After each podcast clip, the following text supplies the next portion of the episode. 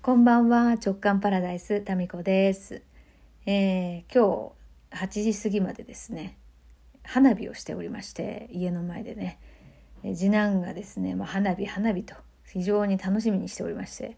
えーまあ、ちょっとね正直ちょっと面倒くさいなみたいな気持ちはあったんですけれども、はい、花火やりましたよ。なんか大量にね余ってたんですよ。今さ花火って結構大量に入ってて半分はね夏休みに終わったんですけどまだ半分消化しきれずに残ってたものをですねもううかうかしてたらもうこれね秋冬になってしまうんで今日やるかと思い越しを上げましてやりました。はいまあ、こうやってね花火がすぐできる環境にあるっていうのはすごく豊かなことではありますわななんかやりながら思いましたね。しかし秋の虫もですね賑やかな中、まあ、夏の象徴でもあります花火を。キャーキャー言いながらやりました。はい、で最後ね線香花火をそれぞれ持って、まあ、ヨシと私と次男と、まあ、長男は YouTube 見てて花火やらないみたいな。思春期特有のね花火えー、だるいみたいな。そんな感じだったんですけど3人でやって。で線香花火持ってですねあーなんかもうこれで2021年夏も終わりましたねみたいな。しみじみとしみじみと、えー過ごしておりました。さっきまでね。で後片付けしての今でございます。はい。でまあ今日は花火でしょ？そしてあそうそう昨日ですねオンラインの自分会館 JK 塾の中にダンス部が誕生いたしまして第1回目の部活がありました。もう面白かったよ。もう BTS のね曲に合わせてですね本当分かりやすい簡単なところをあの JK 塾のメンバーでですねえまちこさん。マッチ。マッチ先生がいるんですよ。プロのダンサーなんですけどでマッチ部長のもとみんなね参加できる人は、えー T シャツと動きやすい格好とですね飲み物を準備してそしてズームの前で踊りました。ズームズームつないでね踊りましてむちゃくちゃ汗かいてそんなに激しい動きではないんですけどいかに普段ですね動いてないかと、まあ、いろんな汗かな。これ、まあ、体動かしてないってもうウォーキングぐらいはしてますけどウォーキングとか軽い筋トレはしてますけどリズムに合わせて動くっていうのはまた脳トレも入ってますからね。だからあの半分ぐらいはあれだあの脳みそからの汗ですね。脳汗です。そんなのはあるのか。脳汗とあと体からこう出てくる汗で。もう何の汗だか冷や汗も入ってるかもしれませんね。なかなかこう思うように体が動かない。でまたこうパソコン画面を見ながらやるんでね。やっぱちょっとねリアルで見て振り付けをこうマスターするのとはちょっとダンス超初心者にとっては難しいけれどもそこをまあ分かりやすくですね部長が教えてくれてみんなで楽しく、まあ、楽しくするっていうのが一番の目的なんでね、はい、過ごしました。はい。面白いですよみんななんかそのズームのさ 画面の中であの一生懸命踊ってる姿がね本当にもうこの場が大好きって思いました。はい。まあ JK 塾そうだな。いろんなイベントとかですね。部活がこれから、うん、どうなんだろうな。10月開催されるんじゃないかな。うん。そしてまあそれはダンスもちょっと宿題がありつつそうそう私そういえば今年ね今年はダンスをやりますって言ってましたよね。でそのインスタのアカウントまで立ち上げたんですけどもやっぱねオンラインだけでダンスをマスターするっていうのはこれはねちょっとハードルが高すぎました。はい。でまあそのダンス部の方は結構簡単なところをですね部長がセレクトしてでやってもらえるのでなんとかついていけると思うんですけどちょっと私がですね最初目指してたところがダンス初心者なのにそこみたいなすごいこう高い山をですね設定しすぎてなかなか進まないっていうところに陥りまして、まあ、このダンスに関してはちょっとリアルのねクラスであのやっていこうかなというふうにまたこれプランを練り直しです。はい、やっぱやってみてねやっぱハードル高すぎたなってやってみたからこそ分かるっていうところがあるので、まあ、これはちょっと今年は形になりませんでしたけれどもめげずに来年またプランを立て直そうかなと思っている、えー案件ですね。はい、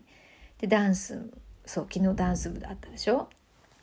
でねいやあのちっちゃいことなんですけど結構あの大きい話があるんですよ。まあ、ちっちゃなことから大きな発見につながったことが一個あるんですよ。あの皆さんねキッチン周りに置いてあるゴミ箱ってどんなの使ってます？なかなかこうデザイン的にも機能的にもあと、まあ、置き場所もね今ほらなんていう注文住宅だと自分のいいようにそのゴミ箱の位置とかももう収納する形とかいろいろあると思うんですけどまあうちみたいにですね賃貸の家を転々としてるみたいなそういう一家はですね引っ越すたんびにゴミ箱の位置とかデザインとかそういうのにですね頭を悩ませるわけですよ。で賃貸の家なんでうちとかここね築30年ぐらいかなもう30年前後なんですよねえ30年も経ってないかどのぐらいだったっけ？いや経ってるわそれぐらい。うん、であのちょっと古いタイプの家なのでゴミ箱の位置がですねなんかあやふやなんですよ。あやふや曖昧な感じでどこに置いていいのやらっていう感じなんですよね。それでまああのガスコンロと冷蔵庫の間に置いてるんですね。まあそこしかなかろうよっていう感じでそこに置いてるんですよ。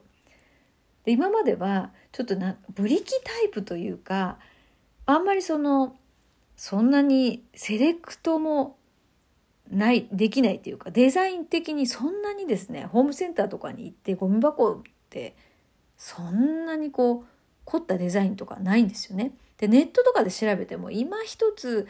これっていうのが見つからなかったんですよ。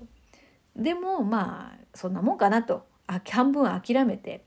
で今まで使ってたゴミ箱がちょっと古くなったので買いに行ったんですよホームセンターにね。でまああんまり気に入ったのないけどこの中から選ぶかみたいなそんな感じで